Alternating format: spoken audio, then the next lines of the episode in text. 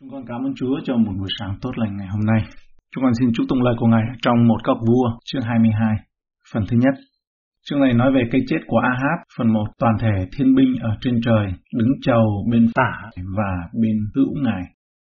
A. Đức Chúa Trời báo trước sự diệt vong của Ahab. Câu 1 đến câu 4, Ahab để mắt đến Ramoth trong Galaad. Câu 1 đến câu 3, trong ba năm Syria và Israel không có giặc, năm thứ ba, Josaphat, vua Juda đi đến cùng vua Israel. Vua Israel nói với tôi tớ mình rằng, các ngươi há chẳng biết rằng Ramoth trong Calaat thuộc về chúng ta sao? Chúng ta làm thinh chẳng rứt nó khỏi tay vua Syri sao? Trước đây, sau thất bại trong trận chiến, vua Syri đã hứa sẽ trả lại một số thành phố cho Israel ở trong một câu vua chương 20 câu 34 để đổi lấy sự khoan hồng. Rõ ràng đây là thành phố mà Ben Hadad không bao giờ trả lại cho Israel và nó nằm ở một vị trí chiến lược quan trọng. Câu 4. Đoạn người nói với Josaphat rằng, vua muốn đến cùng ta đặng đánh, lấy Ramoth trong Calaat chăng? Josaphat đáp với vua Israel rằng, tôi như ông, dân sự tôi như dân sự ông, và ngựa tôi như ngựa của ông. Vua Ahab của Israel đã yêu cầu vua Josaphat của Judah giúp đỡ ông trong cuộc chiến chống lại Syria. Điều này có lý bởi vì Ramoth trong Calaat chỉ cách Jerusalem 40 dặm, tức là khoảng 64 km. Câu 5 đến câu 9, Josaphat đề nghị rằng họ tìm kiếm câu hỏi Đức Chúa Trời trong vấn đề này. Câu 5, Song Josaphat nói với vua Israel rằng, tôi xin ông phải cầu vấn Đức Yêu Va trước đã. Xét về mối quan hệ đối nghịch nói chung giữa Ahab và các tiên tri của Đức Giê-hô-va, đây là một điều táo bạo mà Josaphat yêu cầu Ahab làm. Không có gì ngạc nhiên khi Ahab chọn những nhà tiên tri sẽ cho họ biết những gì họ muốn nghe, chứ không phải là cần nghe. Câu 6. Vậy vua Israel nhóm các tiên tri lại số 400 người mà hỏi rằng ta có nên đi đánh Ramoth tại Calaat hay là chẳng nên đi? Chúng đáp rằng hãy đi lên, Chúa sẽ phó nó vào tay vua. Khi Ahab tập hợp các tiên tri, họ không phải là những tiên tri trung thành của Chúa, đây là những nhà tiên tri vui lòng làm hài lòng các vị vua của họ và nói cho họ biết những gì mà họ muốn nghe. Josaphat vẫn muốn nghe một vị tiên tri của Đức Giê-hô-va. Câu 7. Nhưng Josaphat tiếp rằng, ở đây còn có đấng tiên tri nào khác của Đức Giê-hô-va để chúng ta cầu vấn người ấy chăng? Câu 8 đến câu 9. Vua Israel đáp với Josaphat rằng, còn có một người tên là Miche, con trai của Simla, nhờ người ấy ta có thể cầu vấn Đức Giê-hô-va. Nhưng tôi ghét người, vì người chẳng nói tiên tri lành về tôi bèn là giữ đó thôi. Josaphat nói rằng, xin vua cho nói vậy. Vua Israel bèn đòi một hoạn quan mà bảo rằng hãy lập tức mời Miche, con trai Diêm-la đến. Ahab ghét sứ giả vì cớ thông điệp. Cuộc xung đột thực sự của ông là với Đức Chúa Trời, nhưng ông tập trung lòng căm thù của mình vào nhà tiên tri Miche. Tuy nhiên, ông sẵn sàng nghe theo lời vua của Judah khi ông khuyên rằng Ahab nên nghe theo tiên tri Miche. Câu 10 và vua Israel và Josaphat, vua Judah, mỗi người đều mặc đồ triều phục, đương ngồi trên một cái ngai tại trong sân đặt lúa nơi cửa thành Samari và hết thảy tiên tri nói tiên tri trước mặt hai vua. Điều này minh họa cho phong tục cổ xưa là các phiên tòa và phán quyết ở tại các cửa thành. Thậm chí còn có những ngai vàng dành cho các quan chức cấp cao ngồi ở các cổng của thành phố Samari. Câu 11. Sê-đi-kia con trai Kenana làm lấy những sừng bằng sắt và nói rằng Đức Diêu Va phán như vậy. Những tiên tri bất trung này đã nhân danh Chúa mà nói tiên tri, nhưng họ đã không nói tiên tri một cách trung thực, nhiều nhà bình luận tin rằng những nhà tiên tri này là những nhà tiên tri ngoại giáo, có lẽ là đại diện cho Atate hoặc các vị thần hoặc nữ thần ngoại giáo khác. Họ đã nói tiên tri rõ ràng nhân danh Chúa, nhưng tốt nhất là nên coi những người này không phải là những nhà tiên tri ngoại giáo mà là những nhà tiên tri sa ngã, không có trung thành với Chúa. Có lẽ đây là những môn đồ chân chính của Đức Giê-hô-va, những người đã bị lừa bởi sự ăn năn chân thành nhưng nông cạn của Ahab ba năm trước đây trong một câu vui chương 21 câu 27 đến 29. Sau đó họ bắt đầu liên kết với Ahab một cách thiếu cân nhắc. Ba năm sau họ sẵn sàng nói những lời nói dối với Ahab, những điều ông muốn nghe. Câu 11, B đến 12. Với các sự này ngươi sẽ bán dân Syria cho đến khi diệt hết chúng nó.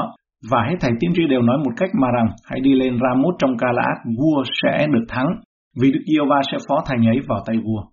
Sê-đi-kia sử dụng một dụng cụ quen thuộc của các nhà tiên tri cổ xưa làm biểu tượng. Ông sử dụng sừng bằng sắt để minh họa sức mạnh của hai lực lượng hùng mạnh những đội quân sẽ đánh bại người Syria. kia đã có sự đồng ý của 400 nhà tiên tri khác. Đây hẳn là một bài thuyết trình vô cùng sinh động, hùng biện và thú vị. Chúng ta có thể chắc chắn rằng mọi con mắt đều đổ dồn vào Sedekia khi ông sử dụng sừng bằng sắt để minh họa cho quan điểm một cách hùng hồn. Chắc chắn có sức thuyết phục khi có 400 nhà tiên tri đồng ý về một vấn đề ở trong cái hội đồng này. Dù bài thuyết trình có sức thuyết phục và mạnh mẽ đến đâu, thông điệp của họ vẫn không trung thành. Câu 13 đến 16, lời tiên tri của Miche, vị tiên tri trung thành. Câu 13 đến 14. Và sứ giả đã đi mời Miche nói cùng người rằng những tiên tri đều đồng lòng báo cáo sự lành cho vua. Tôi xin ông cũng hãy lấy lời như lời của họ mà báo cáo điều lành. Nhưng Miche đáp rằng ta chỉ Đức Giê-hô-va hàng sống mà thề, ta sẽ báo cáo điều gì Đức Giê-hô-va phán dặn ta. Các phụ tá của vua Ahab đã cố gắng thuyết phục Miche hãy đồng ý quan điểm với 400 nhà tiên tri kia.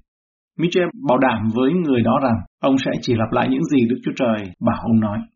Đây là một cảnh ấn tượng. Miche đã được đưa ra khỏi tù ở trong một góc vua chương 22 câu 26. Bản King James ESV tiếng Anh và Schlatter Eberfield là tiếng Đức thì cho biết rằng là Miche đã ra khỏi tù. Trong bản tiếng Việt không có. Chúng ta thấy một nhà tiên tri ăn mặc rách nát, bị xiềng xích trước hai vị vua sẵn sàng nói thay cho Đức Giê-hô-va. Điều này có thể làm cho nhà tiên tri tốt nản lòng, nhưng Miche vừa mới nhìn thấy Chúa ngự trên ngai vàng của Ngài với tất cả các thiên binh đứng bên Ngài, mà vì vậy ông đã mạnh dạn nhìn vào mặt hai vị vua này trong quyền thế của họ. Bởi vị tiên tri đã nhìn thấy họ như những con chuột trích dẫn của Trep. Câu 15. Khi người đã đến cùng vua, vua bèn hỏi rằng, hỡi Miche, chúng ta có nên đi hãm đánh Ramoth trong Galat hay là chẳng nên đi? Miche đáp, hãy đi, vua sẽ được thắng, Đức Yêu Va sẽ phó thành ấy vào tay vua. Khi Miche nói điều này, dòng điệu của ông có lẽ pha sự chế giễu và mỉa mai. Ông đã nói những lời tương tự như quan điểm của 100 nhà tiên tri bất trung kia, nhưng đưa ra một thông điệp hoàn toàn khác. Câu 16 Nhưng vua nói với người rằng, biết bao lần ta đã lấy lời thề buộc ngươi chỉ khá nói chân thật với ta nhân danh Đức Yêu Va. Tuy là lời nói nhưng mà giọng Miche nó nói lên thông điệp khiến cho nhà vua hỏi lại. Vua Ahab nhận ra giọng mỉa mai trong lời tiên tri của Miche biết nó mâu thuẫn với thông điệp của 400 nhà tiên tri kia. Ông yêu cầu Miche không nói gì ngoài sự thật, nhưng trong thâm tâm thì Ahab muốn tin tưởng và hy vọng vào thông điệp của 400 nhà tiên tri kia hơn. Câu 17 đến 18, Miche nói lời tiên tri thật từ Chúa. Câu 17, bây giờ Miche đáp rằng, Tôi thấy cả Israel bị tản lạc trên các núi như bầy chiên không có người chăn. Và Đức Giêsu va phán rằng những kẻ ấy không có chủ, ai nấy khá trở về nhà mình bình yên. Miche đã bị thách thức để nói ra sự thật, và bây giờ ông đổi giọng từ chế giễu sang nghiêm trọng. Ông nói rằng không chỉ Israel sẽ bị đánh bại mà cả thủ lĩnh của họ cũng sẽ bị diệt vong. Ở đây nói là không có người chăn, không có chủ. Câu 18 Vua Israel nói cùng Josaphat rằng, tôi há chẳng có nói với vua rằng, người chẳng nói tiên tri lành về việc tôi bèn là nói tiên tri dữ sao. Vua Ahab nói rằng ông muốn sự thật, nhưng ông không thể tiêu hóa được sự thật. Mặc dù Miche nói tiên tri về điều ác đối với Ahab, nhưng vị tiên tri đã nói lên sự thật. Ahab biết trong lòng rằng Miche sẽ không sợ hãi hay nịnh hót, nhưng chỉ tuyên bố lời của Đức Giê-hô-va. Nhưng ông hãy lại hiểu điều này là hiềm khích cá nhân. Hận thù với sứ giả của Chúa là bằng chứng rõ ràng về sự gian ác cố ý, tức là bẻ nạn chống trời. Câu 19 đến 23 Miche tiết lộ nguồn cảm hứng đằng sau 400 nhà tiên tri kia. Câu 19 Miche lại tiếp, vậy hãy nghe lời của Đức Giê-hô-va, tôi thấy Đức Giê-hô-va ngự trên ngôi ngài. Vua Ahab và những người khác trong triều đình cảm thấy khó giải thích làm sao một nhà tiên tri có thể đúng và 400 nhà tiên tri kia có thể sai được ở đây. Miche đã giải thích thông điệp của 400 nhà tiên tri kia. Có thể đây chỉ là một câu chuyện ngụ ngôn, nhưng nhiều khả năng Miche đã có cái nhìn tiên tri chính xác về viễn cảnh ở trên trời đằng sau những sự kiện này. Câu 19b đến 20 Và cả cơ binh trên trời đứng chầu bên ngài bên hữu và bên tả, Đức Diêu va phán hỏi. Bản hiệu đính thì nói rằng toàn thể thiên binh. Vì bên hữu là nơi ưu ái, điều này có thể thấy rằng Đức Chúa Trời đã nói chuyện với thiên binh trên trời, cả những thiên thần trung thành và những thiên thần sa ngã nữa. Một số người quên rằng Satan và các thiên thần sa ngã của hắn cũng được vào thiên đàng. Job chương 1 câu 6 và một ngày kia, các con trai của Đức Chúa Trời đến ra mắt Đức Giê-hô-va và Satan cũng đến trong vòng chúng. Khải huyền chương 12 câu 10 Tôi lại nghe trên trời có tiếng lớn rằng Bây giờ sự cứu rỗi quyền năng và nước Đức Chúa Trời chúng ta đã đến cùng quyền phép của Đấng Christ ngày nữa. Vì kẻ kiện cáo anh em chúng ta, cả ngày đêm kiện cáo chúng ta trước mặt Đức Chúa Trời, nay đã bị quăng xuống rồi. Có một sự dạy dỗ có chủ đích tốt nhưng sai lầm rằng Đức Chúa Trời không thể cho phép điều ác nào có mặt ở trong sự hiện diện của Ngài được. Nghĩa là Satan và các thiên thần sa ngã khác không thể có mặt ở trong sự hiện diện của Chúa được. Những phân đoạn này cho thấy rằng Đức Chúa Trời có thể cho phép điều ác có mặt ở trong sự hiện diện của Ngài. Cũng xem thêm trong Sáng Thế Ký chương 3 câu 14. Diêu và Đức Chúa Trời bèn phán cùng con rắn rằng vì mày đã làm điều này mày sẽ bị rủa xả trong vòng các loài súc vật, các loài thú đồng, mày sẽ bị bò bằng bụng và ăn bụi đất trọn cả đời.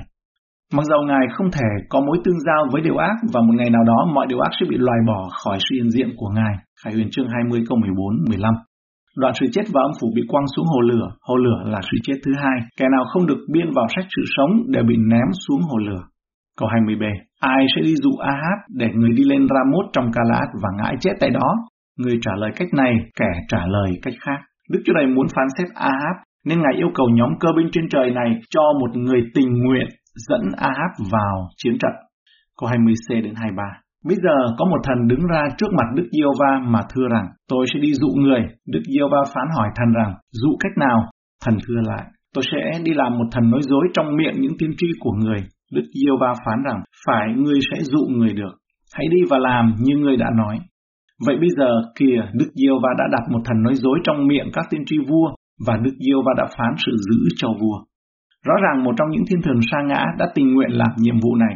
Vì Ahab muốn bị lừa dối nên Đức Chúa Trời sẽ ban cho ông những gì ông ta muốn bằng cách sử dụng một thiên thần sa ngã sẵn sàng làm việc thông qua các nhà tiên tri không trung thành. Nó đúng hơn là một linh tiên tri ở trong Sachari chương 13 câu 2 nói rằng ta cũng sẽ khiến các tiên tri và quỷ ô uế ra khỏi đất này. Một răng chương 4 câu 6 Chúng ta thuộc về Đức Chúa Trời, ai nhìn biết Đức Chúa Trời thì nghe chúng ta, còn ai chẳng thuộc về Đức Chúa Trời thì chẳng nghe chúng ta. Ấy bởi đó chúng ta nhìn biết thần chân thật và thần sai lầm. Qua đây chúng ta có thể xác minh đây là một linh tiên tri. Vì ngay cả các tiên tri giả cũng có thể bị điều khiển bởi các quyền lực siêu nhiên hoặc tâm linh chứ không phải là lý trí của con người. Nó đại diện cho sức mạnh của lời nói dối trong miệng của một người chống lại sự thật và nói cho sự kết cục của chính nó. Các thiên sứ là những linh phục vụ không ngồi trên ngai của Đức Chúa Trời, nhưng đứng trước ngai của Đức Chúa Trời. Câu 19 ấy. Không biết là có nơi nào mà các thiên sứ được ngồi trong sự hiện diện của Chúa hay không? Họ đứng chầu trước ngai của Đức Chúa Trời, trước chiên con của Đức Chúa Trời dường như bị giết ấy. Họ đứng chầu thôi. Chúng ta hãy tóm tắt, ngắn gọn các đặc quyền của con Đức Chúa Trời đối với các thiên sứ.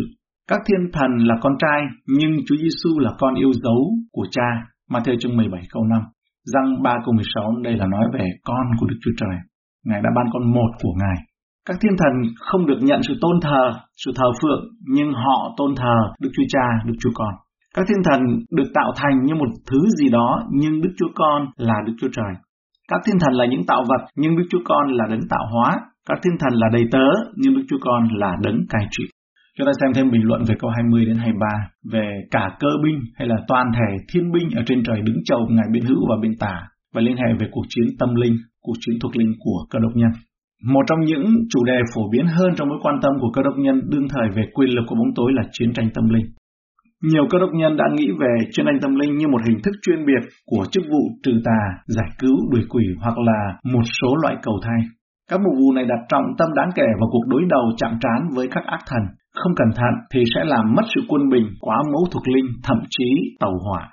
Ở trong Phục truyền 32, câu 8 đến câu 9, khi đấng trí cao phân phát sản nghiệp cho muôn dân, phân rẽ những con cái Adam thì Ngài định bờ cõi của các dân cứ theo số dân Israel. Bản dịch ESV theo cuộn Kinh Thánh Cổ tìm được ở Qumran ấy thì dịch ngôn ngữ này là cứ theo số các con trai của Đức Chúa Trời chứ không phải là theo số dân Israel.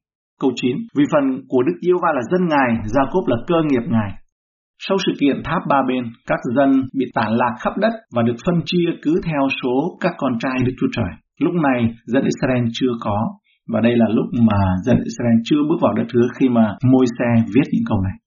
Thi Thiên 95 câu 5 Vì những thần của các dân đều là hình tượng, còn Đức Diêu Va đấng đã dựng nên các tường trời. Chỉ về sau, Chúa gọi Abraham, dân Israel 400 năm sau mới thờ phượng Đức Chúa Trời của Kinh Thánh. Tất nhiên là bắt đầu từ Abraham, là Đức Chúa Trời của Kinh Thánh. Mục đích là để muôn dân được phước bởi Abraham và cuối cùng ấy được làm ứng nghiệm và trọn ở trong đấng Christ mà thôi. Thẩm quyền phán quyết của những con trai sa ngã của Đức Chúa Trời đã bị vô hiệu hóa bởi sự phục sinh và thăng thiên của đấng Christ bởi công việc mà Ngài đã làm xong như đã phán ở trong răng 19 câu 30. Matthew 16 câu 18 thì Chúa Giêsu ngài phán rằng ta lập hội thánh ta, trên hòn đá này các cửa âm phủ chẳng thắng được hội đó. Và trước khi thăng thiên thì Chúa Giêsu ngài phán đại mạng lệnh trong Matthew chương 28 câu 18 đến 20 rằng Đức Chúa Giêsu phán cùng các môn đồ như vậy, hết cả quyền phép ở trên trời và dưới đất đã giao cho ta. Vậy hãy đi dạy dỗ muôn dân, hãy nhân danh Đức Cha, Đức Con và Đức Thánh Linh mà làm phép báp tem cho họ và dạy họ giữ hết cả mọi điều mà ta đã truyền cho các ngươi. Và này ta thường ở cùng các ngươi luôn cho đến tận thế. Matthew chương 12 câu 28, chúng ta biết Chúa Giêsu phán rằng, mà nếu ta cậy thánh linh của Đức Chúa Trời để trừ quỷ, thì nước Đức Chúa Trời đã đến tận các người. Việc trục xuất ma quỷ khỏi con người và các nơi chỗ kèm với lễ khánh thành đi đôi với việc mà khánh thành vương quốc hay là thiết lập vương quốc của Đức Chúa Trời. Khi vương quốc của Đức Chúa Trời được phát triển, vương quốc của bóng tối sẽ thu hẹp lại và mất đất. Đây là luật chiếm chỗ, nguyên tắc chiếm chỗ. Tức là ánh sáng tới đâu ấy, bóng tối phải chạy, phải rút lui đến đó. Công vụ chương 10 trong câu 37 đến 38. Việc đã bắt đầu từ xứ Galilee. Ở trong này nguyên bản đó là lời kinh thánh hay là lời Rema đã bắt đầu từ xứ Galilee đang nói về Chúa Giêsu ấy. Ngài là ngôi lời đấy, bắt đầu từ xứ Galilee, rồi tràn ra trong cả xứ Jude, kế sau răng đã giảng ra phép bắp tem, thì các người biết rồi. Thế nào Đức Chúa này đã sức cho Đức Chúa Giêsu ở Nazareth bằng Đức Thánh Linh và quyền phép, rồi Ngài đi từ nơi nọ qua chỗ kia làm phước và chữa lành hết thảy những người bị ma quỷ ức hiếp, vì Đức Chúa Trời ở cùng Ngài. Chúng ta lưu ý cái chỗ này là chữa lành những người bị quỷ ám, bị ma quỷ ức hiếp. Có một số trường hợp Chúa Giêsu không đuổi quỷ như chúng ta thường nghĩ. Chúa Giêsu không đuổi quỷ khỏi người Pharisee trong khi Ngài gọi cha của họ là ma quỷ. Chúa Giêsu Ngài không đuổi quỷ cho, cho Judas Iscariot. Rồi về sau nhiều trường hợp khác nữa. Một Timothy chương 4 câu 1 Và Đức Thiên Linh phán tỏ tường rằng trong đời sau đốt có mấy kẻ sẽ bội đạo mà theo các thần lừa dối và đạo lý của quỷ dữ. Trong câu này, như vậy, qua đó chúng ta thấy rằng sự mà được dạy dỗ đúng theo Kinh Thánh rất quan trọng. Và đây là điều mà môn đệ thành Bê-rê từng làm và được sứ đồ Phaolô khen ngợi. Chúng ta thấy nguy hiểm của sự mất quân bình đó là chỉ tập trung vào sự trục xuất ma quỷ. Trọng tâm là thi hành đại mạng lệnh, như trong Matthew chương 28 câu 18 đến 20 và một đời sống vâng lời Chúa theo kinh thánh. Ephesos chương 6 câu 10 đến câu 18 nói về chiến trận thuộc linh. Và lại anh em phải làm mạnh dạn trong Chúa nhờ sức toàn năng của Ngài. Hãy mang lấy mọi khí giới của Đức Chúa Trời để được đứng vững mà địch cùng mưu kế của ma quỷ. Vì chúng ta đánh trận chẳng phải cùng thịt và huyết, bèn là cùng chủ quyền, cùng thế lực, cùng vua chúa của thế gian mở tối này, cùng các thần giữa các miền trên trời vậy. Vậy nên, hãy lấy mọi khí giới của Đức Chúa Trời, hầu cho trong ngày khốn nạn anh em có thể cự địch lại, và khi thắng hơn mọi sự rồi, anh em được đứng vững vàng. Vậy hãy đứng vững, lấy lẽ thật làm dây nịt lưng, mặc lấy giáp bằng sự công bình, dùng sự sẵn sàng của tiên lành bình an mà làm dây dép, lại phải lấy thêm đức tin làm thuẫn, nhờ đó anh em có thể dập tắt được các tin lửa của kẻ dữ, cũng hãy lấy sự cứu chuộc làm mão trụ và cầm gươm của Đức Thiên Linh là lời Đức Chúa Trời. Hãy nhờ Đức Thiên Linh thường thường làm đủ mọi thứ cầu nguyện và này xin, hãy dùng sự bền đỗ trọn vẹn mà tỉnh thức về điều đó và cầu nguyện cho hết thầy các thánh đồ. Ở trong 1 Thessalonica chương 5 câu 8 nói thêm về vũ khí đó là tình yêu thương và sự hy vọng về sự cứu chuộc, lấy sự trông đợi về sự cứu chuộc làm mạo trụ. Vậy thì chúng ta thấy danh sách vũ khí mà sư đồ Phaolô liệt kê ra ấy, đây là điều mà sư đồ Phaolô cho là hiệu quả trong cuộc chiến thuộc linh chống lại thế lực bóng tối. Đó là gì? Đó là hãy mang lấy mọi khí giới đó để làm gì? Để đứng vững, không phải là bắn nhau mà để được đứng vững. Có nghĩa là không có được ngã ở trong gì? Nhưng khi dây đó là gì? Lẽ thật làm dây nịt lưng sự công bình làm áo giáp hay là một Thessalonica nói rằng tình yêu thương làm áo giáp. Lấy tin lành sự sẵn sàng của phúc âm, tin lành bình an làm giày dép, câu 15. Lấy đức tin làm thuần đỡ, câu 16. Lấy sự cứu rỗi làm mão trụ, câu 17. Một Thessalonica câu 5 chương 5 câu 8 thì nói là sự hy vọng về sự cứu chuộc, tức là sự trông đợi đấy, làm mão trụ. Rồi lời Chúa, lấy lời của Đức Chúa Trời làm gươm Đức Thiên Linh, Câu 17 Lời lời cầu nguyện, dùng mọi sự cầu nguyện câu 18 và sự bền đổ với sự kiên trì. Đó là những khí giới và đừng có ngã hay đứng vững. Có khi ngã là gì? Đó là chúng ta buông, chúng ta bỏ cuộc khỏi những cái điều này. Trong một phi chương 4 câu 1 thì nói Vậy vì Đấng Christ đã chịu khổ trong xác thịt thì anh em cũng phải lấy ý đó làm giáp trụ. Cái chữ giáp trụ này có nghĩa là vũ khí. Vì người nào đã chịu khổ trong xác thịt thì đã dứt khỏi tội lỗi. Ở đây nói sự chịu khổ theo Chúa, theo ý của Chúa có nghĩa là vũ khí, có nghĩa là giáp trụ. Không có sự kiên trì, sự bền trí nào mà không phải hao tổn, không phải chịu khổ cả. Thay vì những cuộc chạm trán quyền lực của chiến thuật linh ở Epheso 6 là nói chúng ta hãy đứng vững, có đức tin bền bỉ vào trong phúc âm và vào lời của Đức Chúa Trời. Một cuộc sống thánh khiết giữ ở trong đó và có một đời sống cầu nguyện luôn luôn làm mọi sự cầu nguyện luôn luôn như một người môn đệ của Chúa Giêsu vẫn làm. Chiến lược tương tự có thể được thể hiện rõ trong một đoạn kinh thánh khác nói về chiến trận thuộc linh. 2 Cô chương 10 câu 3 đến câu 6. Vì chúng tôi giàu sống trong xác thịt chứ chẳng tranh chiến theo xác thịt.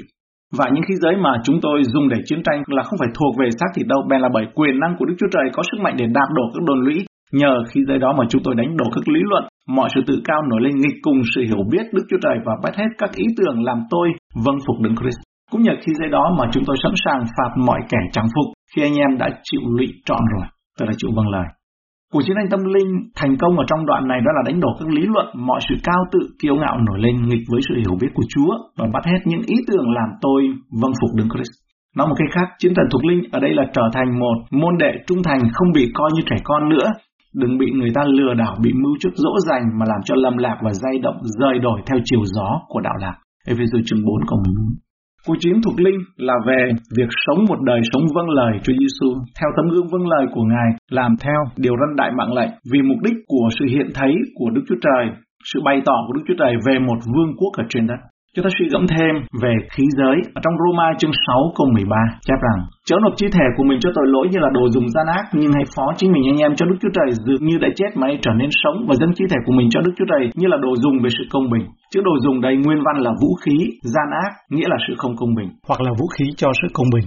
Vậy chi thể của chúng ta có thể làm đồ dùng về sự công bình hoặc cho sự công bình hoặc cho sự không công bình, nghĩa là làm vũ khí hoặc cho thế gian xác thịt hoặc là cho Chúa. Chữ đồ dùng vũ khí này trong tiếng Hy Lạp là hoplon, đọc là hoplon, được nhắc đến 6 lần đều nói về ý nghĩa của chữ là vũ khí. Vậy điều khó là đứng vững, giữ cho thân thể thánh sạch để được Chúa dùng làm vũ khí của sự công bình cho Ngài. Bông trái Đức Thánh Linh, ở đây chúng ta thấy đều là những nhân đức của Đức Chúa Trời, không phải là tính tốt của con người, không phải là khoe về đạo đức, những đời sống có nhân đức của Ngài để chiếu sáng trong trần gian tối tăm và làm muối mặn cho đất, đối lập với sự thiêu thối của một thế gian đang băng hoại suy đổi về đạo đức. Vậy đuổi quỷ là một phần trong những sự dạy dỗ và thực hành uy quyền Chúa ban trong đời sống bước đi với Chúa. Chúng ta nhạy bén với Đức Thánh Linh và có thể làm khi mà Ngài bảo chúng ta làm. Cho những con người bị ma quỷ ức hiếp có những trường hợp bị áp chế. Nhưng phần lớn đó là một đời sống bước đi với Chúa. Chúng ta cần phải tỉnh thức với những điều mà chống nghịch với Đức Chúa Trời, thù nghịch với Ngài đó là xác thịt và đó là những sự lầm lạc, những sự sai lầm. Sự đứng vững trong cuộc chiến thuộc linh này vì vậy rất là quan trọng và đây là Ephesos 6 sự đồ Phaolô nói hãy mặc lấy mọi khí giới của Chúa đầy dạy Đức Thánh Linh. Có bông trái Đức Thánh Linh là điều khó hơn rất nhiều vì sống cho Chúa là luôn luôn phải chiến đấu với xác thịt. Và chúng ta trở lại trong 400 vị tiên tri kia họ đã thất bại trong cái việc này. Họ đã nghe theo linh nói dối ở trên trời, không phải là trung thần mà là những thiên thần sa ngã đấy, đi làm một cái linh nói dối. Matthew 6 câu 14 ở đây cho chúng ta thấy về việc đứng vững. Và nếu các ngươi tha lỗi cho người ta thì cha các ngươi trên trời cũng sẽ tha thứ cho các ngươi. Xong nếu các ngươi không tha lỗi cho người ta thì cha các ngươi cũng sẽ không tha lỗi cho các ngươi. Đó là những cái ví dụ để cho chúng ta học trong cái sự đứng vững. Matthew chương 5 câu 39 Xong ta bảo các ngươi đừng chống cự kẻ dữ. Trái lại, nếu ai vả má bên hữu ngươi hãy đưa má bên kia cho họ luôn. Đó là những sự mà Kinh Thánh cho chúng ta thi hành, ứng dụng trong đời sống hàng ngày về sự đứng vững và rất là nhiều, nhiều những điều khác nữa. Và Chúa Giêsu Ngài gọi chúng ta nhờ Đức Thánh Linh của Ngài. Mà theo chương 5 câu 44, hãy yêu kẻ thù nghịch và cầu nguyện cho kẻ bắt bớ các ngươi. Câu 48, các ngươi hãy nên trọn vẹn như cha của các ngươi trên trời là trọn vẹn.